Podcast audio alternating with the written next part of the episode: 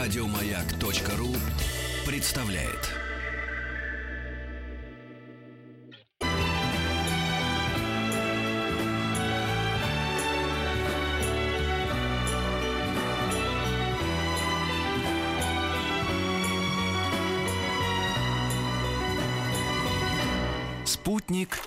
Кинозрителя. Да, он где-то затерялся сначала на орбите, а потом вер- вернулся сюда. Спутник кинозрителя Антон Долин. Привет. Здравствуйте, здравствуйте, ребята. Слушай, я вот обещаю тебе клятвенно последний раз поднимать эту тему в эфире. Я знаю, как ты ее любишь, в кавычках, вот этих всех Опять? харассментов. Но я просто решил поставить точку. Вот дай мне минутку, я тебе расскажу да, историю. конечно. Вот, потому что она, жалко, она не подоспела к тому нашему эфиру, когда мы с тобой тут, э, ну, не ругались, но так спорили по этому поводу. М, Пол Хигги, знаешь, такой режиссер, да, есть хороший очень. Пол Хиггис, очень неплохой сценарист режиссер. В долине Элла он делал главный фильм «Столкновение», «Столкновение», который, получил Оскара, да. за лучший фильм. Да, ну, в общем, талантливый человек, да, заслуженный. Ему Ну, поз- не, не самый гений, но интересный. Да, да, ему позвонила, значит, некая, которая сказала, не самый, но заслуженный. Ты помнишь, вот мы с тобой там 30 лет назад того всего? Говорит, ну, помню, да. Ну вот, я это самое, хочу с тебя денег получить. Он говорит, а с чего это? Мы вроде как расстались, там, все такое прочее, ничего такого. А это ты так думаешь, а я вот могу наврать, что все было по-другому. Пришли ко мне несколько миллионов долларов. Вот, он отказался, она сказала, ну, be ready for the hell, приготовься к аду. И она его устроила, то есть как, она все это объяви- а- а- а- объявила, значит, с ним расторгли контракт на всякий случай, пока время на студии. Значит, а он подает, он подает в суд, его адвокаты изучают ее финансовое положение, чтобы доказать, что она шантажистка и так далее. То есть они просто конченые твари, понимаешь, да? Это, мы, это история, которая выплыла наружу. Ты можешь себе представить, какое количество историй не выплыло наружу такого плана, когда там каким-нибудь звездам звонят их бывшие подружки, реальные или мнимые, и выкачивают из них деньги. Петь, смотри, тут у нас с тобой спора не получится. То, что э, подобного рода спекуляции совершенно отвратительны, вряд ли вообще по этому поводу, ну, кроме каких-то сумасшедших, кто-то будет с ним спорить. Это побочные эффекты, очень э, отвратительные, ну, как, условно говоря, когда разоблачали, э, когда был Нюрнбергский процесс, и все его последствия разоблачали фашистов, э, были и люди, которые были жертвами режима. И несмотря на это, их потом, многих из них реабилитировали. Но был момент, когда их судили, когда их унижали, когда они пострадали. Ну да, их там не вздернули на рей, допустим. Но они пережили тоже некоторый ад. Это были побочные эффекты а, некого глобального процесса, который очень болезненно а, обществом принимался, естественно, и был, тем не менее, необходим как э, лечебно-профилактическая мера. Поэтому мне кажется, что, а, ну, я надеюсь, что Пола Хейгис все будет хорошо. Я надеюсь, что а, сейчас... а, У него уже сейчас не очень хорошо, понимаешь, да? То есть, ну, э, ну, насколько, пока вроде ничего Ну, очень как, трагического не ну, произошло. с, с ним у него ра- работа пропала, как бы. Что такого вот хорошего? Давай вот мы сейчас тебе обрубим всю работу, а ты пока от- от- отмывайся. Ну, нет, все, все понятно. Это, конечно, очень некрасивая ситуация. Надо Да. быть осторожнее и надо, условно говоря, э, ну, отказаться от этих, от этих вот высокомерных позиций судьи, которые отделяют ха- там чистых от нечистых, и пытаться, ну, разобраться, Меня что... бесит, что априори виноват э, мужик, а это априори жертва. Вот это как бы очень ничем не долгие, очень долгие годы и десятилетия женщина и была жертвой априори. Сейчас впервые это А начинает почему они дольше живут? Скажи, почему, если они жертвы, почему они дольше живут? Почему бабы живут Это дольше? вопрос к биологам, а не ко мне. Что Они переживают сказать? своих мучителей, Потому получается. что для Ну, тебя пра- много правильно чего делают. сделать нужно. Тысячи лет, э, тысячи лет женщины занимаются по- обс- обслуживанием собственной привлекательности, чтобы привлечь к себе внимание. И теперь, когда они привлекли это внимание, Да, они ну что ладно. такое, боже мой? Вот, Петь, когда ты сейчас начинаешь это Ой, говорить, ой. это опять разговор, который на долгие часы. Давай Ладно, не будем ну, сейчас их... Просто, чтобы ты Ты знал эту обещал. историю, и чтобы ты знал, что с Полом Хиггисом случилась вот такая беда. Я сочувствую ему, во-первых. Да, да. Во-вторых, надеюсь, что у него все будет нормально. В-третьих, безусловно, осуждаю тех, кто какие-то ложные наветы, воспользовавшись ситуацией, навевает. Смотри, конечно, у я него брови не сдвинулись, значит, не совсем Просто переживает. Вик сейчас смотрит сериал «Обмани меня», и поэтому она Чёрт. это все влияет. Теперь я про все вранила. Полина Агуреева вчера сказала, что ты чуть ли не единственный кинокритик, Ничего подобного не говорила. Нет, она, она сказала, что да, с тобой можно не соглашаться, но в целом Ну как да, бы... ну там, так а я и сказала, Конечно, конечно, что- можно не соглашаться. Я же не, не Адольф Гитлер. Почему он со мной соглашаться Ой, А, о нем мы тоже поговорили Да, вчера. Она да, сказала, да. что плохих людей нет. Я говорю, ну почему есть? Я говорю, ну бывает таких прям совсем плохих людей. Адольф Гитлер, например, был плохим очень человеком. Ну, ты не знал его лично. Мало ли, может... э, Я вот сегодня посмотрел, ну, я связан эмбарго, не могу подробно рассказывать про фильм, который твой будет любимый, про Черчилля. новый. Там как А. раз про отношения Черчилля и Гитлера очень интересно. Но это потом.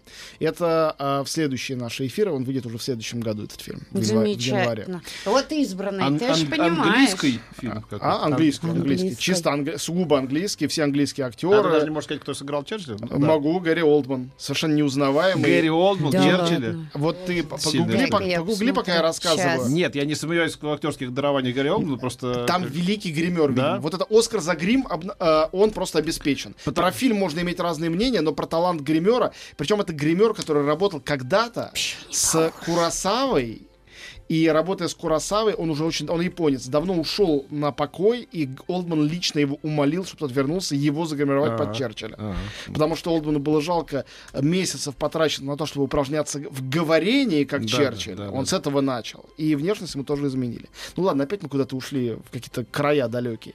Давайте перейдем все-таки к Да. кино. У нас предпоследний эфир в этом году. Э, ну, по новинкам у нас будет еще итоговый эфир. Да, да. И через неделю я расскажу обо всем, что вы сможете увидеть уже на праздниках. А сейчас о том, что вот на эту предпраздничную неделю для нас э, приготовили э, прокатчики. Не безумно много, но кое-что есть. И э, Да вообще, а, мозгри, такое? да я нашла. вы видели? Обалдеть. Потрясающе, да? Вау. А, и в нем узнать Олдмана тоже можно, что очень странно. А Как второй Нет, я подбородок-то сделали? Я что это Да, Как второй подбородок так сделали? Ну, второй что? подбородок Ну, сейчас Прям как у технологии... меня висит. Технологии Нет, если и ты не вещества сказал, все что лучше. это кадр из фильма, что это Гэри Олдман, я подумал, что это Да фотография вообще, Черчилля да. просто. Не, ну здесь сложный вопрос, который на самом деле сложный. До какой степени имеет смысл нанимать выдающегося актера, если он все равно не узнаваем? И тут ответ будет в том, что актерская игра... без рук, да. Актерская игра это Да, не только внешность. да, да, Без действительно. руков. Вот, А выдающийся актер, которого Так, все. загримировали. Не, при мне обсуждение. А я буду еще потом на Первый канал ходить. Да, да, да. Причем тут это. Так, Сергей работает для всех каналов. Согласна. Не будем преуменьшать. Вообще.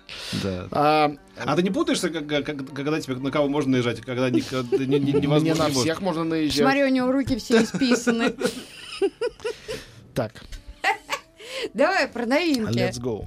А, на мой взгляд, а, хотя, конечно, будут и другие взгляды, самая вау новинка этой недели э, это фильм «Джуманджи. Зов джунглей». Да уж все про него говорят. Да, он, он выходит послезавтра. Э, Мы чуть раньше на этот раз э, встречаемся в четверг. Он с утра выйдет.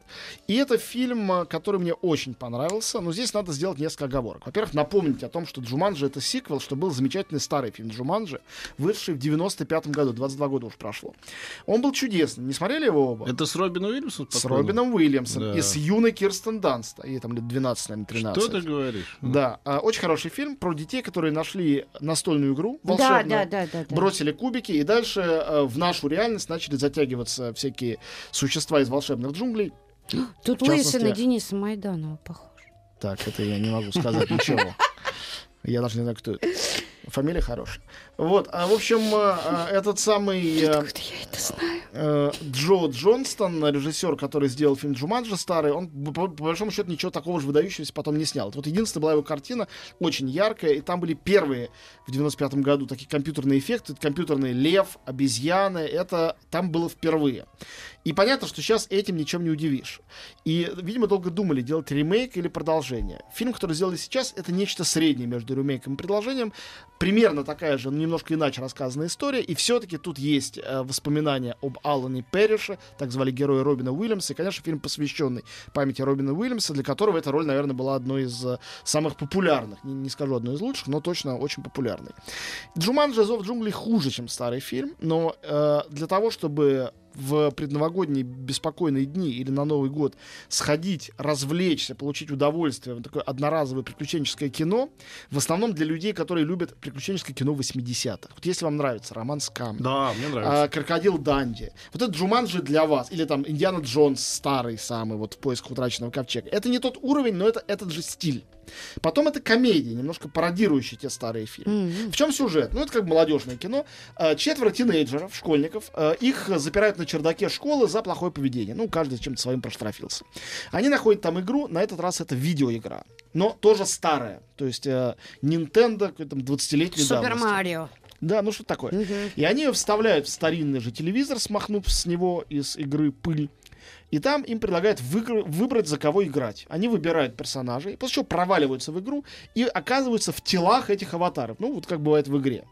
И э, весь юмор как бы в том, что тела не соответствуют тому, кто они в своей школьной реальности. То есть такой ботан, интеллектуал, э, э, очень такой скучный, застенчивый. Его играет э, в мире игры Дуэйн Джонсон Скала, то есть огромный качок с мощной харизмой. Его друг-спортсмен э, оказывается, наоборот, оруженосцем и таким э, маленьким, слабым, ни на что не способным, медленнее всех бегающим э, персонажем. Значит, э, отличница, э, впрочем, довольно симпатичная девочка, оказывается сексапильной такой девахой, э, значит, с буферами в коротких шортиках, чего она дико стесняется. И наоборот, э, школьная такая секс-дива, королева, она оказывается там толстым бородатым мужчиной, э, его играет Джек Блэк, кстати говоря. Ну и она, конечно, весь фильм там э, восхищается собственным членом, это уже О. когда третий раз они шутят на эту тему, это уже становится не очень смешно. Но в целом это совершенно непритязательное подростковое, приключенческое, веселое, дурацкое зрелище про то, как они через джунгли пробираются, решают разные дурацкие задачи, открывают себя, открывают в себе неожиданные какие-то качества для того, чтобы, пройдя игру до конца, ну, закончить это все и какую-то временную арку э, замкнуть. Это вот случай фильма, который одинаково, в одинаковой степени очаровательный и дурацкий. И в его дурацкости есть его очарование. Он ни на что не претендует, это абсолютно не какое-то там потрясающее кино. Кстати говоря, режиссер очень талантливый человек, Джейк Каздан. Джейк Каздан человек, который снял, на мой взгляд, тоже очень дурацкий и очень смешной фильм, который назывался «Очень плохая училка» с Кэмерон Диас. Тоже вот вроде бы ерунда, но, по-моему, очень обаятельная. Да, Я- да, Ну, вот я- я хороший, очень- да. вот это он же, и стиль такой же. То есть э, ерундень, но милейший. Кстати говоря, Джейк Каздан, он сын Лоренса. Я, я хотел спросить, не сын ли он? Не, не Лоренса Каздана, Да. который являлся сценаристом э, в Звездных войн, самых за- замечательных Империя наносит ответный удар. Он И продюсером сценаристом- потом стал. Сценарист и продюсером был продюсер и сценарист э, первого Индианы Джонса. Как режиссер снимал там «Жар тела» и еще какие-то фильмы 80-х знаменитые. Он действительно культовая личность. И понятно, что у этого, снимающего сейчас сиквелы культового фильма прошлого, есть, конечно, какой-то комплекс сына гения. Но он тоже на эту тему шутит очень смешно в фильме. Поэтому, в общем, Джуманджи «Зов джунглей» я всем рекомендую. И если вы смотрели старый фильм, э, у вас будет приятное ностальгическое путешествие. И вам будет, как любому ностальгирующему, приятно сказать, ну, старый это был все-таки лучше. Вот. И если вы не смотрели... это Ну, Мне кажется, они разные. Совершенно независимый сюжет. э, Будут. Обаятельные актеры. Ну, и я не знаю, как вы, мне и, и Дуэйн Джонсон, и Джек Блэк очень симпатичны. Они, по-моему, такие приятные, вот нового поколения, голливудские ребята из чисто коммерческого кино. Э, никаких претензий и просто великолепная самоирония и какая-то такая пластика. Причем Джуманджи очень-очень-очень симпатично. А что еще выходит э, на этой же неделе? Еще одна картина э, голливудская, которая для детей больше, чем для взрослых, или для взрослых пацифистов. Это экранизация старой рифмованной сказки, которую Уилл Дисней в короткометражном мультфильме уже в каких-то 30-х, что ли, годах экранизировал. А теперь сделали полный метр. Вот так они любят сделать. «Фердинанд» называется.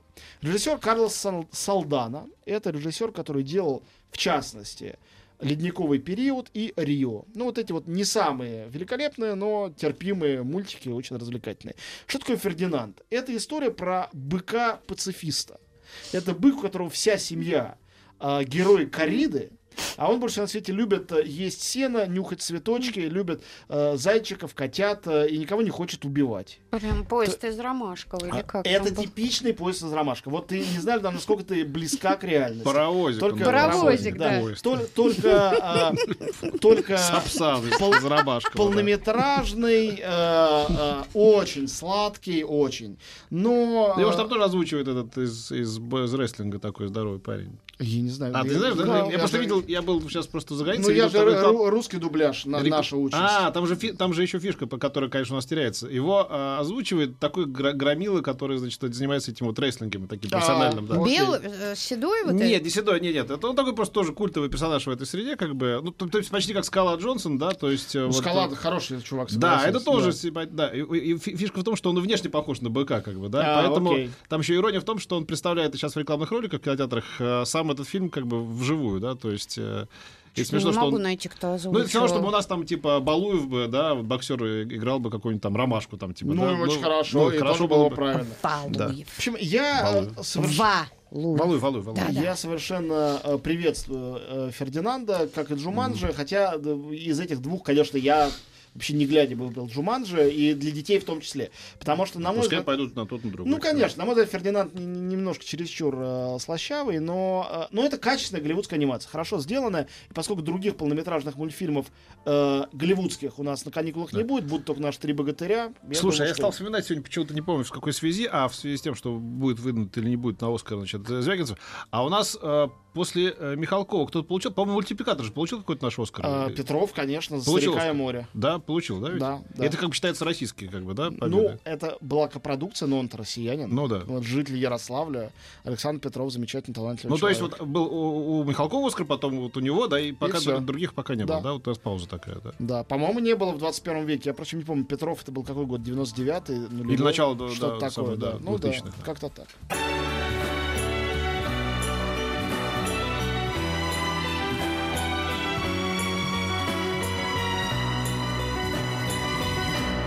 Спутник кинозрителя.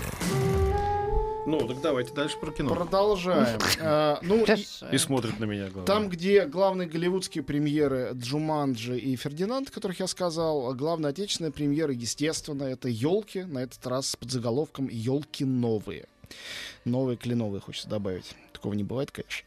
В общем, это очередной э, альманах, сделанный опять студией Тимура Бекмамбетова, то, без чего Новый год не обходится. И э, тут можно только снять шляпу в очередной раз перед очень удачно придуманным форматом, это иначе не назовешь. То есть... э, а, Дешево и сердито. В разных городах России происходит действие одновременно. Все готовятся к Новому году. Э, Везде такие сладковатые сказки э, с э, благополучным завершением. Где-то чуть более комические, где-то чуть более мелодраматические. Иногда эти фильмы больше свалятся в мелодраматизм, мне это не нравится. Иногда больше в какую-то комедию, даже дурацкую. Это мне более симпатично. И вот на этот раз, мне кажется, елки достигли ну, почти идеального баланса. Ну, конечно, те, кто не, не воспринимают сам этот жанр, вид этого кино, им это не нужно. Я остаюсь при своем. Я считаю, что такого рода фильмы, э, ну, их показывают в кино, они в кино играют роль э, того, что в телевизоре играют э, всякие голубые огоньки. То есть это примерно то же самое, но немножечко другое каждый год. И такое же непритязательное по художественным задачам, но утешительное для людей, которые какой-то утешительности в эти дни ждут. И э, эти самые качественные, наверное, потому что Бекмамбетов, продюсер Бекмамбетов, здесь привлек как режиссера и вообще собирателя. Тут это называется главный режиссер, очень странный какой-то эфемизм. Собирателя этих новелл, по-моему, там пять новелл, э, Жору Крыжовникова. И э, все-таки согласитесь, что фильмы Горько и другие фильмы Крыжовникова, они гораздо более хулиганские, чем вот эти покрытые сахарной глазурью елки. И в них есть, во всяком случае, какая-то составляющая такая панковская и э, не, не, не чисто благостная. Поэтому вливание э, Крыжовникова в елки, э, я считаю, прошло очень хорошо. Правда, есть один из пяти сюжетов, не знаю, кто его сделал, может, в- э, в- удивительным образом выяснит, что его и делал сам Крыжовник как режиссер. Но один э, сюжет я вы- вытерпел с большим трудом.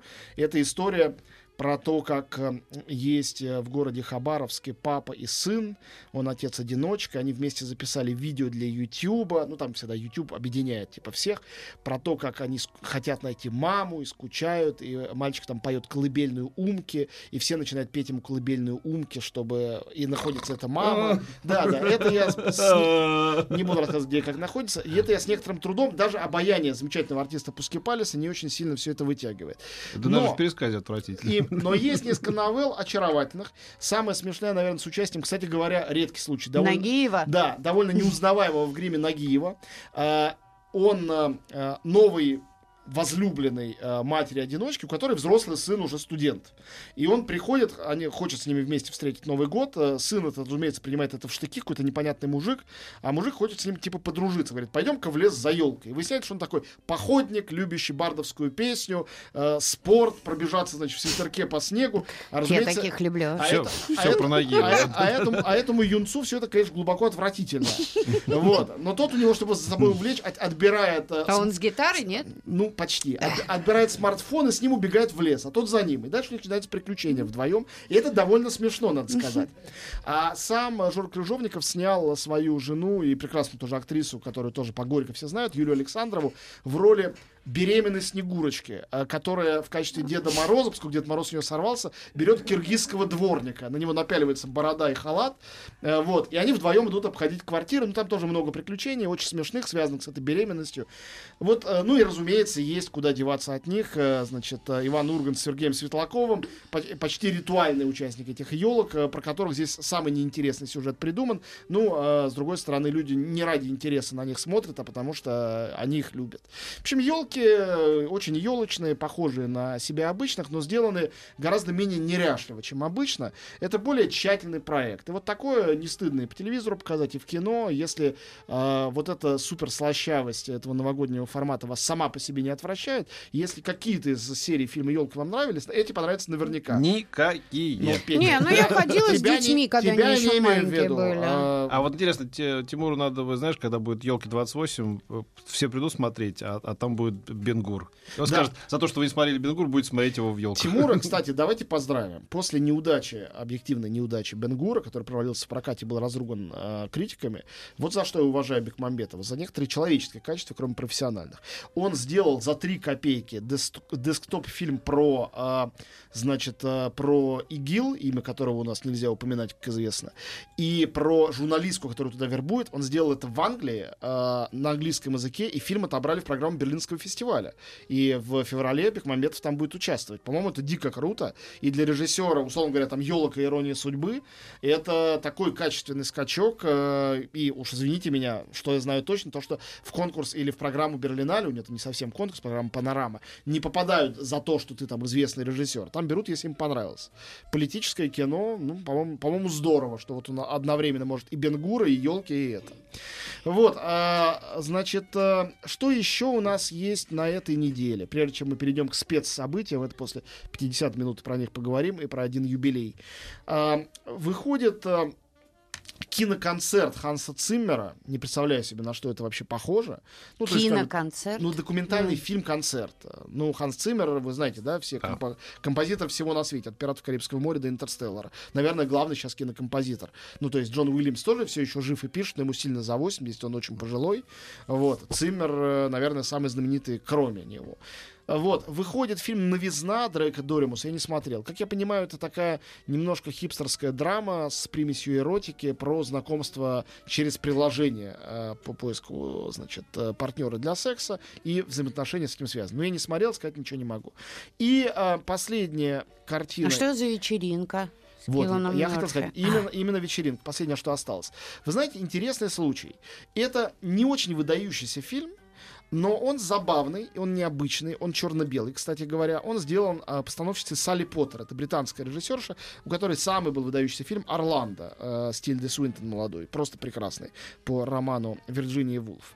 И дальше, на самом деле, на успехе Орландо, а, в ее репутация в известной степени зиждется. Сейчас в фильме «Вечеринка» это Я малобюджет... даже помню, как она приезжала с этим фильмом Да, да. с- в 93 году на Московский фестиваль. хорошая Я ж- очень старый. Хорошая картина, Да. согласись. и- В общем, этот фильм Салли Поттер под названием «Вечеринка» — это британская малобюджетная, черно-белая, очень недлинная, 70 минут, э, забавная комедия, сатирическая комедия про политику и про семью одновременно. Самое, что в ней есть ценное, это довольно упоительный э, набор артистов. Э, Тут и Эмили Мортимер хорошенькая, и великий Бруно Ганс, э, классик европейского кино, которого мы видели и в роли Гитлера в «Бункере», и в фильмах Вима Вендерса. И Патришия Кларксон, очень, я считаю, хорошая английская актриса. И Тимоти Спол, и Кристин Скотт Томас, и Киллиан Мерфи. То есть, на самом деле, набор... Это практически есть все, все артисты фильма. Еще одна артистка Черри Джонс, я ее впервые тут увидел. А кто это сказал хорошенькая? Ну, по-моему, Эмили Мортимер. Ну, может, она уже не в таком возрасте, чтобы так... Нет, ну ладно, про кого угодно, может, в любом Киллиан Мёрфи, вот что хорошенькое. Нет, ну Киллиан Мерфи, само собой. Короче говоря, я эту картину смотрел э, э, на фестивале в Берлине. Когда вышел из зала, честно сказал, что, в общем, какая-то ерунда. Но пока смотрел, смеялся, было как-то забавно и приятно. А, патриотический момент. Я считаю, значительный. А, фильм как оператор снимал Алексей Родионов. Алексей Родионов — это совершенно выдающийся человек, кстати говоря, в этом году отметивший 70-летие. Это тот самый человек, который снимал «Иди и смотри». Вот, э, и «Прощание» для Елема Климова. И «Среди серых камней» для Киры Муратовой. И одно это делает его уже совершенно великим. Жену керосинщика тоже снимал он. Ну а после этого его пригласил к себе, вы удивитесь, Салли Поттер. Он Мгм. переехал в Англию, снял для нее «Орландо», великолепно снятый. Работал дальше на две страны, например, для Хотиненко он делал «Мусульманина» уже после этого. Но вообще это человек, который снимал по всему миру и ухитрялся одновременно сделать, сделать э, «Адмирала» и «Штрафбат». А, Вот. А на э, Западе и Generation P, а на Западе вот эту вот вечеринку симпатичную снять. Он очень профессиональный, он очень интересный, он очень необычный человек. И э, если я ничего не путаю, он сейчас в Москве. И э, будет какой-то показ, э, может, правда, уже был, с его участием в сети Каро, где он представляет вечеринку. В любом случае, для тех, кто ходил, у нас был переполненный зал недавно на показе в Москве и в Питере, э, иди и смотри, и огромное количество людей восхищались там, как это снято. Действительно, там картинка потрясающая. Сходите на вечеринку, просто сравните, посмотрите. Совершенно другой формат. Э, черно-белое изображение, почти все съемки в, в интерьере, э, британское, много крупных планов, и виртуозно, изумительно сделано. Ну и мне всегда просто приятно, когда наш человек где-то там в Голливуде или не в Голливуде, в загранке что-то такое интересное делает.